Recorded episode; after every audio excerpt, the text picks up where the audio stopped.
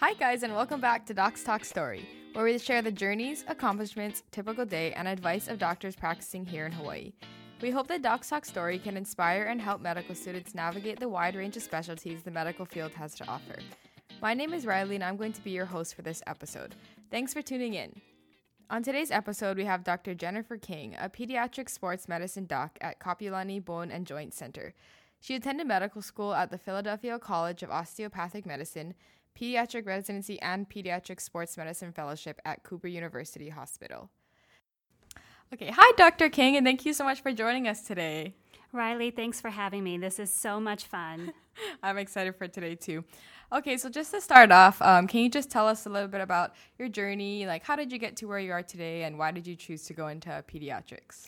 Sure. So I think my story probably sounds familiar to a lot of people in that when I was little, I loved my pediatrician. He was just such the nicest guy, and he made you feel so comfortable in a medical office that at one point I told my mom, I said, I think I want to be a pediatrician. And my mom said, Yes, you want to be a pediatrician. and so there was a little bit of brainwashing that probably happened, but my mom probably knew that, you know, it's a good job, it's steady, so go ahead and push for that. So my mom was a really big motivator, which I'm very grateful for. And then this thing happened in high school where I actually took a sports medicine class. And so we got an athletic trainer my junior year of high school, and we hadn't had one before. And she decided to offer an introduction to sports medicine. And I said, This is really cool. This is really interesting. And so I little segued, meshed my interest, I guess. And I ended up in undergrad trying to double major in athletic training and pre med and minor in dance because that was why I was paying for college, was through a dance mm. scholarship. And then two years later, I discovered that I couldn't graduate in four years. and so I talked to both of my advisors, and they said, you know, the sports medicine will come. You don't have to be a certified athletic trainer to be really good at sports medicine. So just focus on the medicine portion. And then, you know, if you want to down the road, you can always kind of sit for the certification if you really want to. And so I meshed those two together, and then I ended up thinking I was going to do sports medicine initially. Um, but then once I got into medical school, I realized I love pediatrics for lots of reasons. And then so after some trials and tribulations, which I'm sure we'll cover down the road, I ended up with pediatric sports medicine. Awesome. I, I definitely relate to, I think, growing up, um, like with a lot of athletics, you know, you see your athletic trainer and you always want to be like them, like the person always helping the athletes, you know, get back to their best. Um, so I definitely relate to um, your past a little. It's really fun. Um, so, did you consider any other specialties along the way? I absolutely did. So in medical school, I wanted to keep an open mind because mm-hmm. I knew I loved pediatrics, but I said, you know what? Every rotation, I'm going to see pluses and minuses and see if there's something else that I like even more. And very quickly, I rolled out adult medicine and decided that I really liked pediatrics. And then I said, you know what? I want to take care of kids that have cancer. And I wanted to do hematology oncology until I actually did my rotation in hematology oncology. And I went home crying every night. And mm. I said, you know, for my mental health, this is probably not sustainable long, long term. Mm-hmm. And then so I then looked at PICU because PICU was this great combination of medicine. You really made a difference. You got to do procedures. Mm-hmm. And then the same thing happened. I had a PICU rotation with really sick kids that had been previously healthy. And for my personality and my mental health, I knew again it just wasn't something that was going to be a field that I could do long term. And then so I ended up doing a rotation in sports medicine, and I was like, hmm, healthy kids. I kind of like this one, right? And it's a little bit of coaching, is really what you're doing as their doc. And so that's how I kind of fell into sports med. Nice. So I guess you kind of talked about, you know, your personality didn't fit some of those, those other specialties. Uh, what personality or like characteristics do you think make a good uh, pediatric sports medicine doc? So I definitely think you have to be able to get down to their level because if you can't motivate them to want to take care of themselves, then you're completely ineffective. Mm-hmm. So you really do have to enjoy talking to kids and talking to teens and not all people do and that's why we have all different kinds of doctors, right? Um, and I also have to really kind of get into their day in and day out of mm-hmm. things and really kind of look at their whole picture. Because sometimes if I have the expectation that they're going to do these exercises every day for half an hour when they're getting up at 4 a.m. to commute to school and have sports and then have homework, mm-hmm. it's just not feasible. So trying to kind of fit things into their schedule is really important. Yeah, I remember high school was so busy with like all the sports in school. Sometimes I wonder how I even did it. I agree. Completely agree. Yeah, so can we just go back a little bit to the training pathway? So you did a, a, pediatric residency, and then how long was the fellowship for sports medicine? So the fellowship is one year. Um, some programs are two years already, and there's a lot of talk in the RRC about making it a two year fellowship mm-hmm. program. Mm-hmm which is one of those things as a fellow up, or as a resident applying for fellowship. I did not want to do two years. I said, no way, I just want to get it done and over with and start working. Mm-hmm. Um, but in retrospect, I think, you know what, maybe two years would have been a good thing because you kind of hit the ground running with football season when you start oh. fellowship. So I think having that extra year would be really good. Um, and then I also, of course, did a year of chief resident for pediatrics. So I did my chief year after my three years of residency and then fellowship after that. Is sports medicine a pretty popular uh, pediatric fellowship? So it's interesting. When I saw your question, I actually looked up the numbers to see where it was now. So there's actually 19 pediatric specific sports medicine fellowship programs. But you can also do a family medicine program as mm-hmm. long as mm-hmm. you can do a clinic in pediatrics. So there's about 200 of the primary care sports medicine programs for family medicine. Uh, match rate overall is about 75%. Um, so, you know, there's some applicants that go unmatched, and then it seems like most of them do reapply the following year from their data. So it sounds like it's fairly competitive. Um, can you talk a little bit about what makes an applicant maybe a competitive applicant? Sure. I think the one thing that is a little bit of a misnomer is that people think you have to do sports to do sports medicine. And you absolutely don't, but you just want to get familiar with mm-hmm. it. So I think to be a strong applicant, you just want to have some exposure to sports, mm-hmm. whether it's volunteering on the sideline, helping out in the training room, whatever you can do to kind of get that exposure. And then I do recommend spending some time in a sports medicine clinic just to see if it's really what you want to do because, like everything else, you have this perception of what this specialty is going to be. And then once you get in there, you're like, oh, I didn't realize I had to do that. Right. I have to cover football Friday and Saturday for high school. so it can be very different from what your expectation right. is. Um, so, what other specialties are you working most closely with as a peds um, sports medicine doc? So I will say I'm very lucky in that I fell into this practice mostly because they really wanted my husband to come and practice at Kapiolani. and so I joined two orthopedic surgeons who to this day are, you know, huge mentors for me and they always have my back and they always are happy to answer any questions, which I think is great for learning all around. And so obviously I work really close with pediatric orthopedic mm-hmm, surgery mm-hmm. and we're kind of embedded together in clinic. Uh, we recently added on a pediatric physiatrist, which has mm-hmm. been great. So, having that physical medicine and rehab expertise um, is amazing.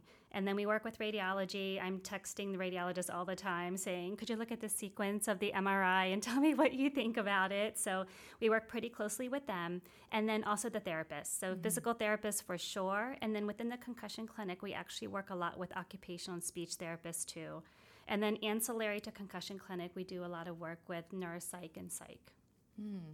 So I think, I mean, like a lot of sports, that seems like a very uh, team-oriented process, and I think that's uh, super cool. So I guess your role in the team, are you kind of like the person that the patients will see first, and then you will kind of refer out to people?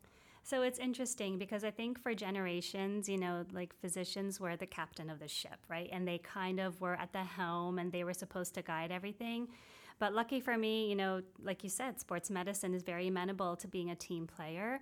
And so I really want to build that within the practice. Mm-hmm. So, for example, in concussion clinic, the athletic and the athletic trainer and I go in together mm-hmm. and then we'll talk to the patient and kind of get the story and you know they'll help out with plan of care and everything. So for me I look at it more as team based because I think everyone brings something to the table and all those things are going to get the patient better. Right.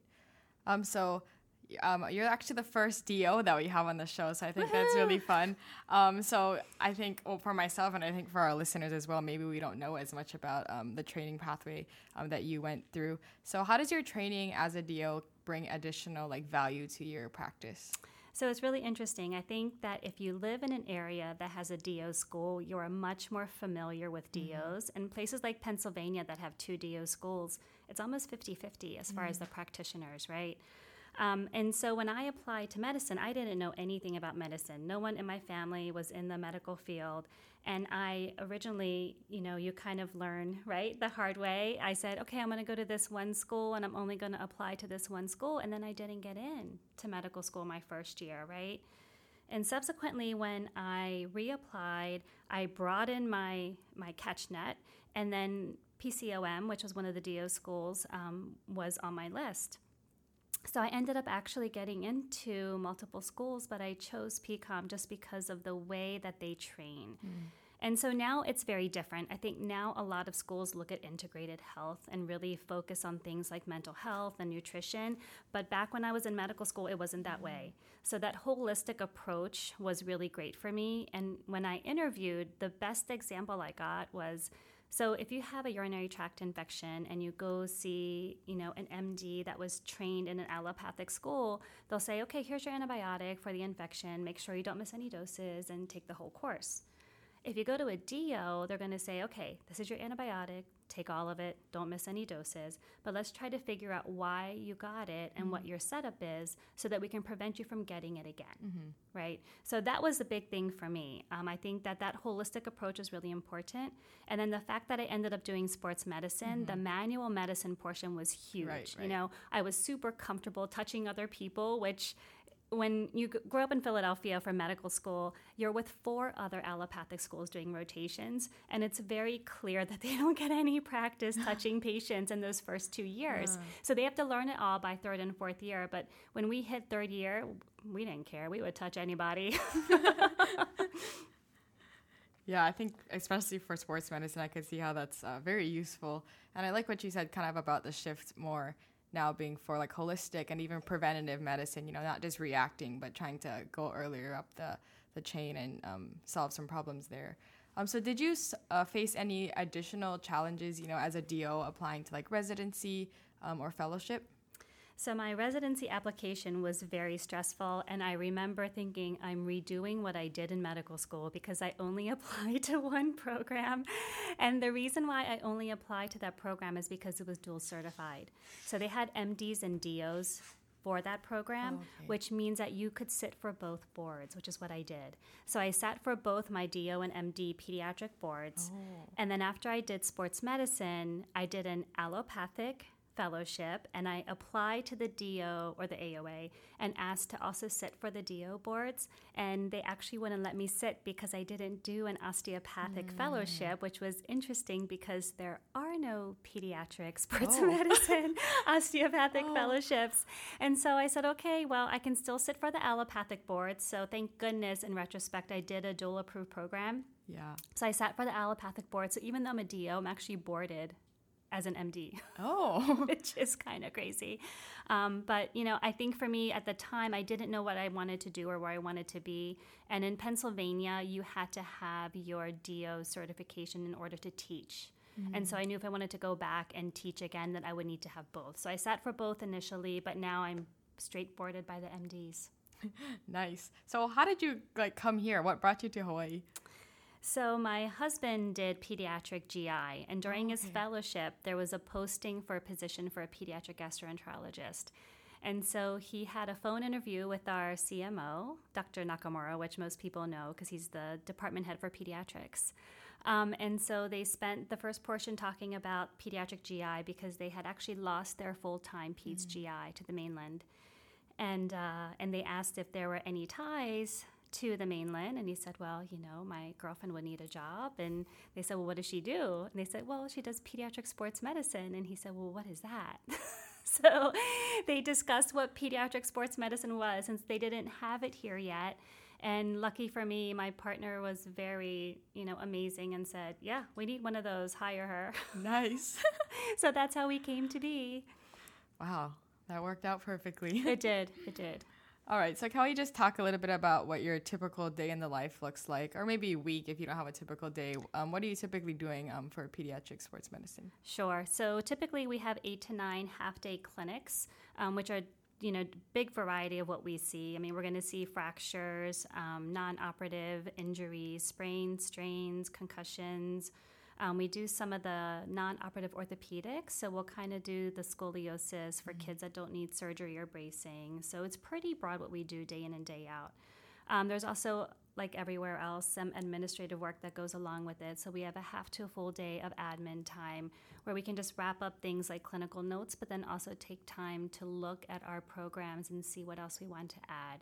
So the complex concussion clinic was one of the things that we had wanted to add a few years ago that we worked on and now is running really well. Um, every three weeks, I do do a half day in the complex concussion clinic. So that is right in our rehab department, and we work directly with our therapists mm-hmm. to kind of take care of the patients. I also do some community work as far as working with organizations like HCAMP to make sure that we're taking care of concussions on mm-hmm. the island. Right now, we're working with the DOH and DOE about COVID and return to sports.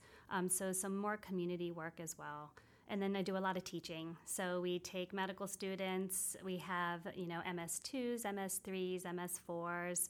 Uh, we also have the pediatric residents, the family practice residents, and then the sports medicine fellow. Nice. So a large variety of thing that things that you're doing on the on the week, I guess. Yes. So what is your most uh, what common diagnosis that you see? Probably overuse injuries by far when sports is in full session. So we've definitely seen a shift um, with COVID and distance learning. So, for the most part, for most sports med, overuse injuries are huge just because of the early sports specialization. Now, with COVID, we're seeing a lot of back pain, hip pain, neck mm-hmm. pain, just because kids are just sitting mm-hmm. so much. And even though you think, well, you're sitting in school, but there's a lot of times you're actually getting up and yeah, changing yeah. classes and recess, right? So, we're seeing a lot more musculoskeletal complaints. Mm. do you typically see, like, I guess the whole range from like baby to like adolescent, or is it more older like adolescents that you're seeing? Right. So we see babies, children, teens. We actually go through college. Um, so we do take care of some of the HPU athletes mm. um, and Chaminade athletes as well. And then um, the kids that are from here and go away to school, we're always happy to see them on their college breaks because just like they don't want to leave their pediatrician, they don't want to leave our practice either. Um, and for me, because I do a large portion of dance medicine, those I see up until wherever, because a lot of the physicians I think aren't sure what to do with dancers. Mm-hmm. And so I think my oldest dancer patient, 67. Wow. Yes, I love that she's still dancing. It's amazing. that is amazing. yes. So, are a lot of your patients kind of you'll see them once and give them a diagnosis and maybe some treatment, um, and then you'll never see them again, or a lot of them follow up like longitudinal patients? So we have a lot of frequent flyers, so we tend to see them over the course of time for different injuries, and it's fun to see kids grow from mm. way shorter than you to way taller than you. so that's really a lot of fun. So we do have that portion of our population. The scoliosis is a little bit longitudinal, mm. so we do follow them through their growth spurts. And then some of the fractures, if there's long term sequela of their growth, then we follow them as well. Hmm. Are there any procedural aspects to your practice? There can be. So we do a lot of casting, but it's funny that I actually don't do the casting myself because my cast tech is amazing and her casting technique is much better than mine at this point. Um, my partner does do musculoskeletal ultrasound and then plus or minus injections with those, but as you can imagine in pediatrics, mm. the rate of injections is a lot lower. Like we typically don't need to do them. The, a lot of the adult sports medicine docs are um, doing a lot more injections than we are. And then Sometimes we'll do some small fracture reductions, although typically for me, if it's a long bone, then I have my backup of the pediatric orthopedic yeah, surgeons. Yeah. But like fingers and toes and those kinds of things that the kids are like, just put them back in, then those reductions we'll do in the office. Um, so I know you kind of mentioned uh, you just work usually in clinics. Do you have any like times where you have to take call? So we don't take emergency room call, as in, you know, the ER calls us because of whatever. Um, but we do take call from our patients. Mm-hmm. And I will say it's pretty infrequent. The ones that call me are, you know, they're patients that I've known for a long time and just have a random question. But I feel like now with my chart and the patients being able to message us, mm. they just message us instead, which is a lot easier for them because then whenever they think of what their question is, they can just direct message us. Um, we do do football coverage. That's kind of our mm-hmm. trade off for call, in that we'll be on the sidelines, or if we're covering things like volleyball tournaments and wrestling tournaments, that'll be kind of our quote unquote call time. Mm.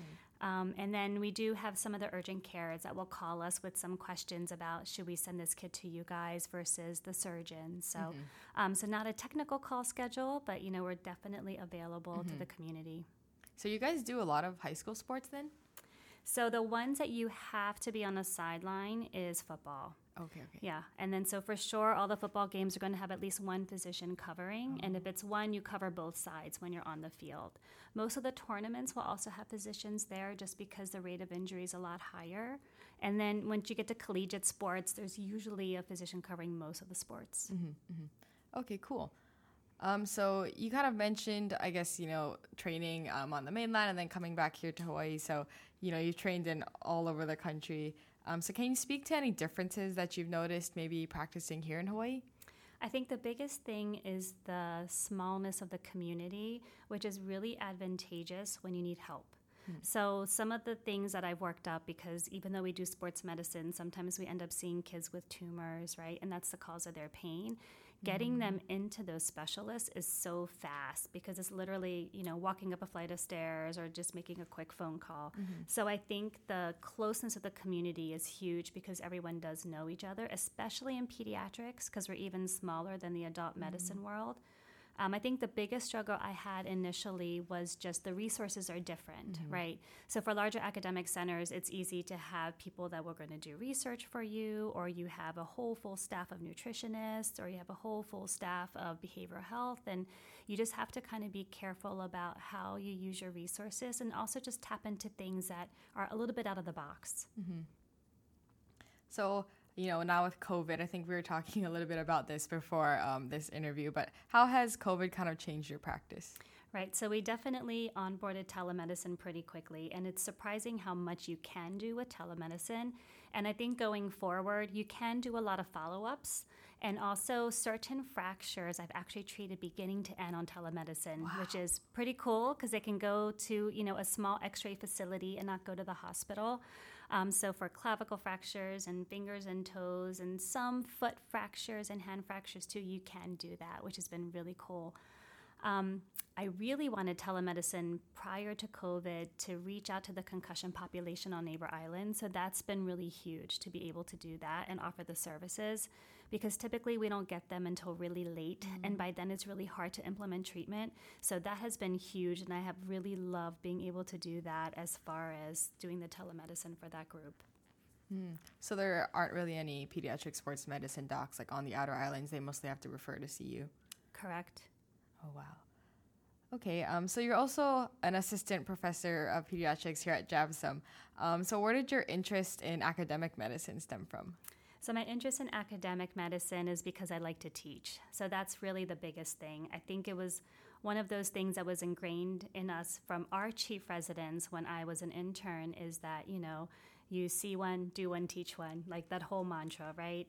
And then as we got medical students as residents, it's your gauge of how much you are learning because your intern year you feel like there's all this information you have to learn. Mm-hmm. and i don't think it's until you actually teach someone that information that you realize wow i really have learned a lot in the first three months.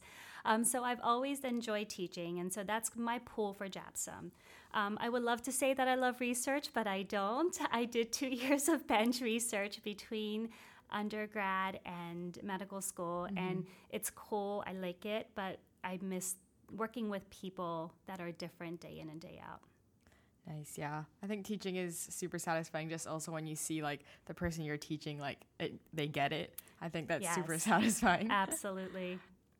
okay, so uh, we talked about a little bit earlier. I think you were mentioning, you know, you kind of considered some of these other specialties, but it, it wasn't maybe good for your mental or emotional health.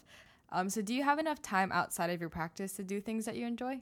So it's really interesting. Last year, I did a physician leadership course at HPH, and one of the things that stuck in my brain is that there is never going to be a such thing as work life balance, right? So it's all about the shift. At mm. certain points in your life, you're going to spend more time with work. And certain points in life, you're going to spend more time with your kids or your family, right?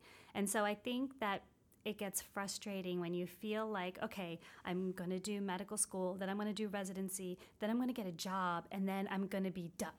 Like, I'm going to have it, I'm going to know how to do this work life balance, but that's not the reality. And so for me, it's all about trying to make sure that whatever needs my attention at the time is getting it and mm-hmm. to be mm-hmm. able to focus my attention there. So I'm very lucky in that I have this proximity of where I work, where I live, and where my kids go to school. So even when they were in preschool, I could literally block out an hour and jump over and then go to their little Christmas chapel mm-hmm. and then jump back to work. So I intentionally tried to make that work because mm-hmm. that was important to me to be able to go to things for my kids because it's only for a few years right mm-hmm. now they're in middle school i don't even know what they do all day right um, so to be able to do that in the beginning and then you're a little bit more time with your family a little less time doing work projects and then it shifts right so as your kids get independent then that's like your second burst of okay now this is the, this is what I want to do. I want to increase physical activity in kids on the island before the age of eight, right? And so you start brainstorming and doing other things that are different because now you have that time to do it. Mm. Did you ever have trouble, I guess, knowing which thing needed your time more? Oh, definitely, right? And so a great analogy that I love is that life is full of glass balls and rubber balls, right? So the glass balls are things like your family, your health, your mental well being, right? The rubber balls are the things that are going to bounce back. So it, it's work. I mean, work technically is a rubber mm. ball, right? Um, and then things like physical activity, even though, yes, it's like a mixture of glass and rubber, like sometimes it's more rubber, right? So you just got to keep the glass balls in the air. The rubber ones, if you drop, they'll bounce back and you pick them up again. So sometimes it's hard and sometimes you feel like, you know, that probably wasn't the right decision to make, but then you learn and then you just keep marching on. Wow, I love that analogy. I've actually never heard that one before. That's one of my favorites. Oh, wow. Yes. Cool. Do you think uh, having like kids helped you be a better pediatrician? In retrospect, yes. So this is the funniest story is when my husband was a pediatric resident, a mom had told him, I don't know how you're going to be a good pediatrician until you have kids, right? And he was very taken aback. He was like, I'm a really good pediatrician. like, who are you to tell me I'm not a good pediatrician, right? Um, and he's amazing. He's an amazing physician. But then once you have kids, I think what happens is you kind of make a little bit different connection with mm-hmm. your parents, right? And then so for us, our daughter had milk and soy protein allergy. So mm-hmm. with that experience, when he gets those patients, they're like, oh, he gets it. Like he went through this, right? Um, and even connecting with the kids is helpful because, you know, definitely when my kids were toddlers, I knew all the Disney shows. You know, right. now my kids are middle school. I know all the Roblox games, but I don't know the Disney shows as well. So you kind of connect with different age groups as your kids kind of get older too. Um, but you're also very empathetic to the parents because. Right you get it. Like that 12 year old's not going to do the exercises. like just send them to physical therapy already, right? So I think it does. It is super helpful in pediatrics. Yeah. As far as like dealing with parents, um, has that ever been like a challenge? I think not, and part of his personality. This is probably why I do pediatrics, right? Because sometimes you you sense that pushback is coming, and you sense that this parent is really convinced their kid's going to be, you know, the next, you know, Tom Brady, right? so you you get that feeling, like you read the room and you kind of know where they're going, and it's just refocusing them on the kid Right, right? right, Like they're just like, no, like he needs an MRI. I'm like, he's six. Like he doesn't even have a labrum that you can tear. like we're not doing this, right? And so it's just kind of refocusing them. And I also am very blessed to have this medical assistant that's been with me since I've been here, and she could probably talk, you know, the most high-strung person down really quickly. Nice. So I think building your team and mm-hmm. having your team around you is really helpful too. Sounds like you have a really good team, and I think with the good outcomes that you're getting, um, it's very satisfying. But have you ever experienced um, any burnout? So I think I've been close. Like when you kind of read the definition of burnout, like you at certain points in your life, you kind of fit a couple of that criteria.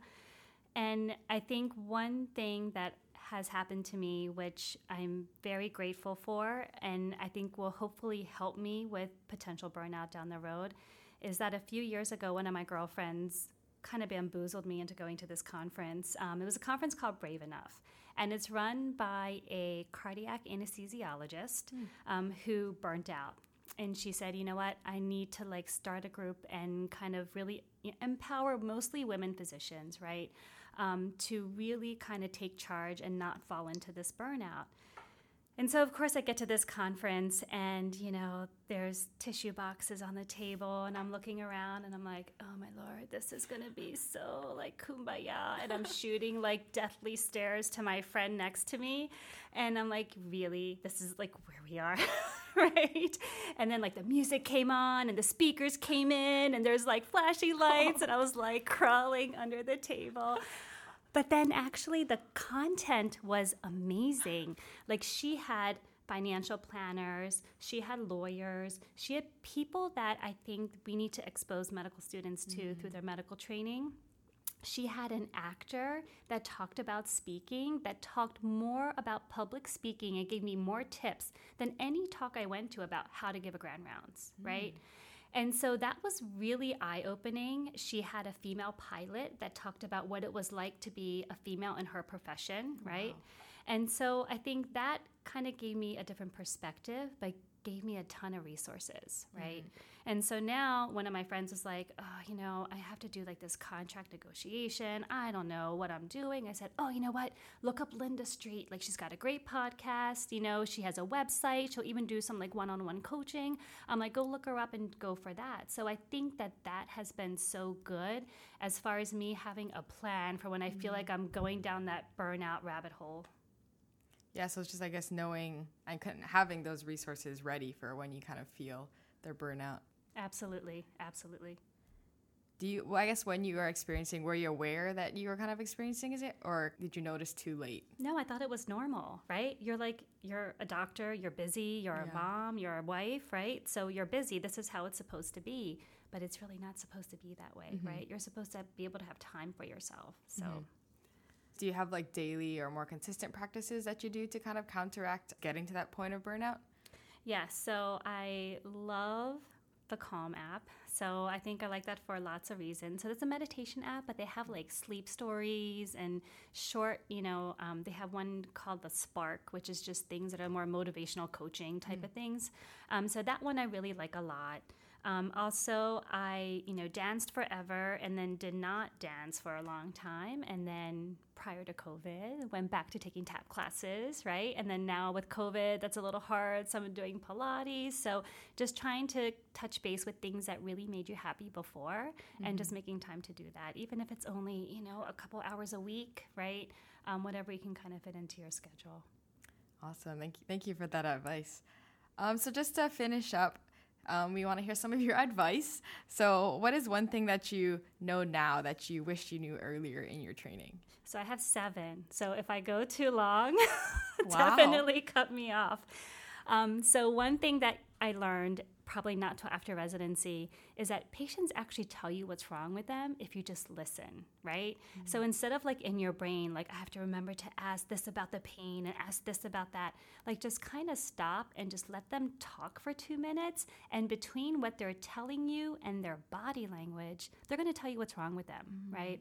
So I think that that is something really important because we get fixated on getting the data and getting the history and getting what questions we think are important. But then sometimes if you just let them talk, you'd be like, oh my gosh, like, you know, you sound like you have asthma and just didn't know it all this time, you know? So just kind of letting them talk, I think, is really huge. The hard part about medicine is I think that sometimes you don't figure things out right away and it's okay, right? I think we feel pressure that we have a patient come into the office and we have to know what the answer is. Like we have to give them what their diagnosis is before they leave. And oftentimes you just have to kind of let it declare itself, right? Um, I have a couple kids now that I feel like probably down the road is going to have some rheumatological something, mm-hmm. but it just hasn't, you know, really hasn't come to full surface yet. So I think that's really hard as clinicians to think that it's okay to not know the answer right away, right? But it is okay. Um, the third is there's a book called The White Coat Investor. I don't know if anyone else has actually talked about it, but no one really talks about finances for medical students. Mm. And I feel even for me, like when I was doing my loans for medical school, they're like, oh, just max out on loans. You're going to be a doctor. It'll be fine. You can write it off when you're all done. And then you realize I didn't really have to do that. I didn't need all that money every year that I'm now paying back, right? And so the white coat investor is a little bit on, you know, uh, the extreme side, like live like a resident until you pay off all your loans, which I think, you know, when you graduate residency, like have to have a little bit of fun. Um, but I think it does give you some tactics as far as investments, like little things like if you just put a little bit of money away in medical school, even though you feel like you can't afford it, in 30 years, it's going to be so much more money than if you put three times that amount 10 years later, right? So I think that that is important to kind of learn some financial skills. And I think they even have a podcast for White Coat Investor, right? So you can kind of always check that out too. Um, the other thing that I actually talked to my husband about, he's like, you know, I thought about this, but I never put it into words, is that once you're in attending, there's no syllabus, right? So mm. you go through college, you go through medical school, you go through residency, and you have a schedule, and someone is telling you this is how you're going to learn and this is how you're going to motivate yourself to learn. And then you're an attending and you're like okay now what? Right? So you have to look for things that really stimulate you to be a lifelong learner because you're not going to have people pimping you for questions anymore. So you have to kind of really be self-motivating and you know kind of round out your interests too and not just only learn about medicine but learn about other things.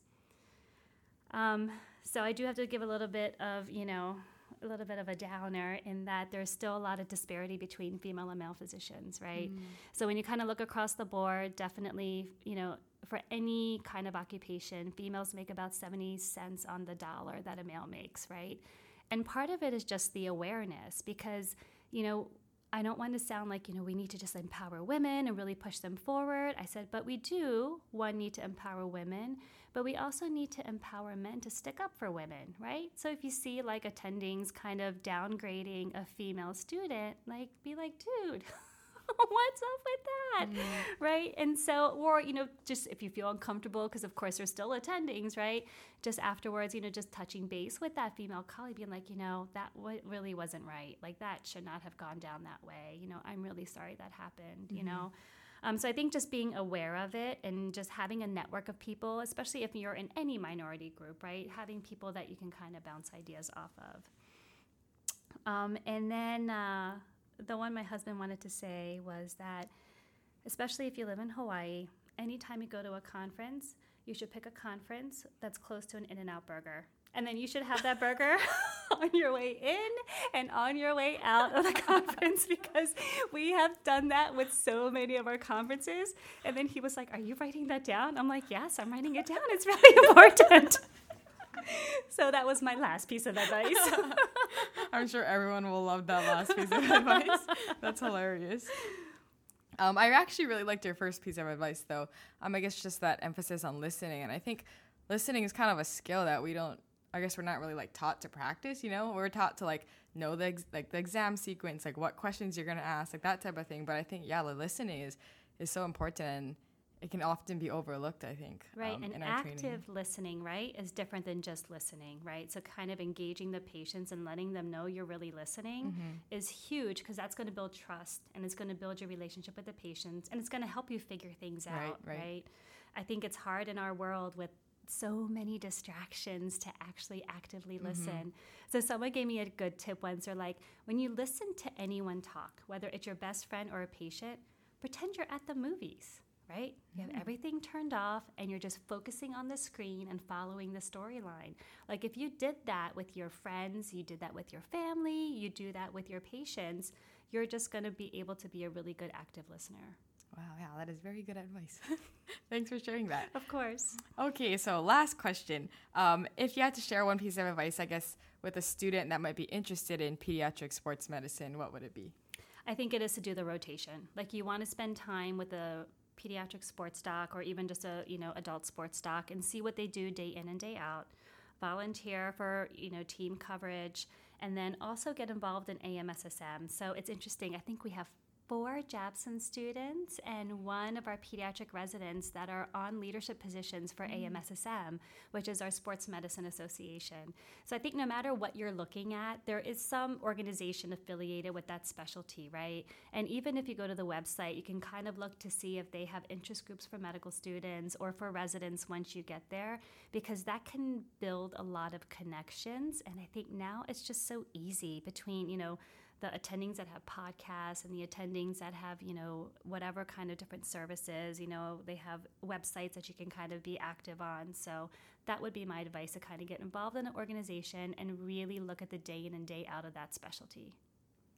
Awesome. Well thank you so much for coming to share today. I had, I had so much fun talking and i i think all the pieces of advice that you gave were so useful and they're very broad you know like practical fun but then also you know caring for patients and learning how to um, listen and advocate for them as well. So thank you so much for joining us today. And thank you for having me. This was a lot of fun. And anyone else that wants to do it i really highly recommend it Okay, that's all we have for you today. Thank you guys so much for tuning in to Docs Talk Story. Um, and we hope you were able to gain something from our conversation. Join us next time on Docs Talk Story as we continue to journey through the stories of different specialists. And don't forget to head on over to our website to give us your feedback and input on who you'd like to hear from next.